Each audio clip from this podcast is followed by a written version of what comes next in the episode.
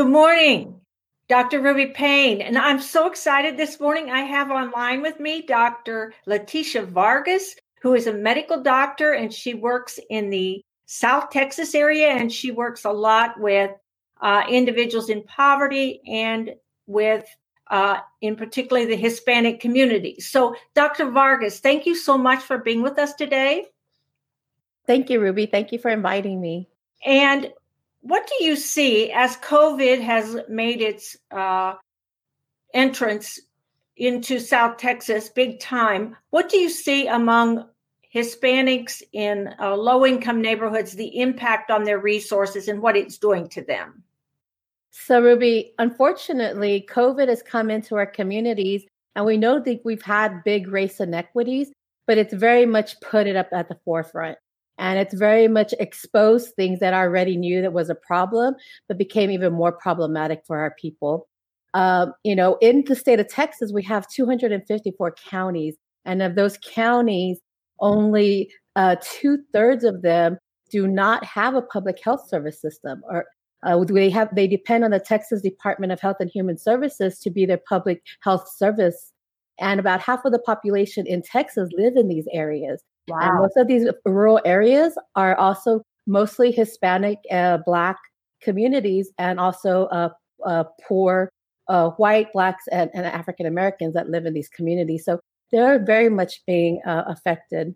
I think the it attacks all different kind of resources that we have because you know when we're talking about poverty we talk about the lack of being able to meet these different resources being financial mental physical and so forth and the way that covid has attacked our people is that already most of our pa- uh, most of our people and our patients are blue collar workers they're essential sacrificial workers who cannot sit at home and do things through zoom and so forth they're required to be out there and being exposed and we learned a lot from New York. So we've taken some things back, but at the same time, for a long time, there was this disinformation of how to properly protect yourself. So uh, it's affected the uh, in the physical, I mean, in the uh, financial world, uh, uh, people lost their jobs, and as they lost their jobs, most of our patients require uh, receive their insurance through their companies. So that made it lack of lack of access to medical care. It also affected um, the fact that now they're scared to come and get medical care. So, you know, initially in the in the ERs, we're waiting for this tremendous amount of numbers to come in, and there was just silence for a bit until June, uh, where we really got hit in Texas. So that's when the numbers started to increase, and we're seeing a higher increase again. So lack of jobs, decreases in pay, uh, losing their health insurances, uh, about a third of, of Latinos did lose their health insurance during this time because of furloughs and so forth. The children are losing their incomes, and about 70% are now looking for CHIP and Medicaid programs to provide their, uh, to get medical care for them. The women, the women who were also working no longer can work because they have to be able to take care of the children at home because who's going to oversee their classwork because now they're teaching from home. So I think it's very much exposed these inequities over time to really affect us. We live in smaller communities. We live in um, well, we live in, in, in multi generational homes, and so those multi generational homes have your grandchildren, your parents, uh, and so when one person gets exposed, well, you just exposed everybody. And grandma and grandpa are in one room, and and the children are on one area, and so you have to be able to take care of that. The other aspect that I saw is that they said, okay, um, you can go back to work after you test negative. Well, some patients weren't testing negative at 14 days, they were testing negative at 30 days. So once they used up their two weeks of vacation time per se, um, now what? Because now they have to go back to work. They have to be able to provide for their families. Um, we couldn't we couldn't quarantine as a health uh, health essential worker for 14 days and so forth, as it initially was said. Uh, now we're basically on the onset of symptoms to the onset of uh, of no symptoms. It's a 10, 10 days or exposure, a real exposure, 10 days. And then uh, before it used to be 72 hours after fever that you would be able to go back to work. And now it's only 24 hours. So we wow. are changing those, those things through CDC and what we are learning.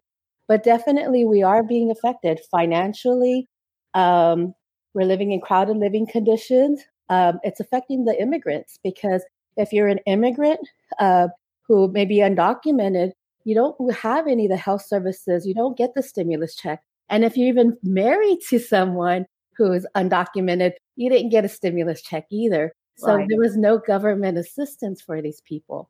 And so we we've uh, it's really hit our community. And I think initially we did not have the data because it wasn't being released on who was getting sick and race race wise. So initially it was older white people. But as we further see it, it's not that because if we look at the population throughout the US, the older white people make up about 20% of the population compared to the Hispanics only making up 7%. But if we're looking at patients that are under the age of 18, the Hispanic population really has about 60% of its population in that age. And your workforce, who's between the ages of 40 to 65, they're the ones who are getting at higher risk, getting infected and still having to continue to work, being infected uh, to be able to provide for their homes. Dr. Vargas, thank you so much for your time. And I have one more question for you before we go. What you know, the the Hispanic community is a very supportive community of each other, as you were are talking about the extended family and how close everyone is. And I know many Hispanics also have a very strong faith, as the Catholic Church seems to be a key uh, um, part of Hispanic culture many places. What are you seeing that's happening with emotional resources? Right. I'm glad you brought that out because, you know, uh, we tend to have a very sp- spiritualistic approach to life. And we always have this thing where it's uh, what, whatever God wishes or whatever God commands. And it's a funny story. Uh, it was mid March. Uh, you know, it's the beginning of all this COVID stuff. And I called my mom on the phone and said, What are you doing? And she's on a senior citizen bus to Kickapoo uh, casino. And like, What are you doing? it's like, oh well, if if I get sick, I get sick, and that's what God asked. God, uh, that's what uh, God uh, uh, commanded Will. or something, or God willed, right? Uh, uh, but I have straight, I have a faith that we're not going to get sick and so forth. So my mom has always worn the mask, um, except she, you know, uh, would put herself out there thinking, you know, that she's protected because she has a higher being protecting her. And so I think a lot of people did put that faith in. But then at the same time, with the faith, a lot of the uh, people, like most of the Latino, really is becoming more evangelistic rather than Catholic. And a lot of them did because that misinformation, many of them did become ill because they were still attending their services and so forth. And so I think we were just really on the wrong page from the beginning. And due to that, I mean, for us, our spirituality is so important and our faith is so important because that's our rock and our foundation. And really, you know, uh, we can't, if we don't have medical services, there's no way that we're going to have behavioral health services and mental services, right? So our behavioral and mental services is the church, is our relationships and our community. And so when we're isolated from that, then our mental health is not well. So we become more irritable, more depressed, more stressed out, more anxious. And then that comes out and affects how it's going to affect the family, right? Because then now you're taking it out on the kid who, you know, is not paying attention or not trying to go to school and not doing the classes that it needs to do. You don't have the internet services and quality that the child needs to be able to do that. Now you have three, four kids at home that you're having to deal with less money because now as a woman you're not working. Um, the husbands gets more stressed out. Uh, there's more cps cases going up right now because of the mental health issue. There's no outlet to be able to to talk one down you know from uh, from losing it basically. The domestic violence uh, cases are going up. And so all of this is truly affecting the mental health in our people because we do not have an outlet to be able to express this emotion because through our faith base, through our friends base, through our uh, through our community, we're now isolating ourselves out. So yes. Well, thank you so much, uh, Leticia, Dr. Vargas, for your expertise and your time. I am so grateful. Thank you very much. May God bless your work. Thank you so much. Take care.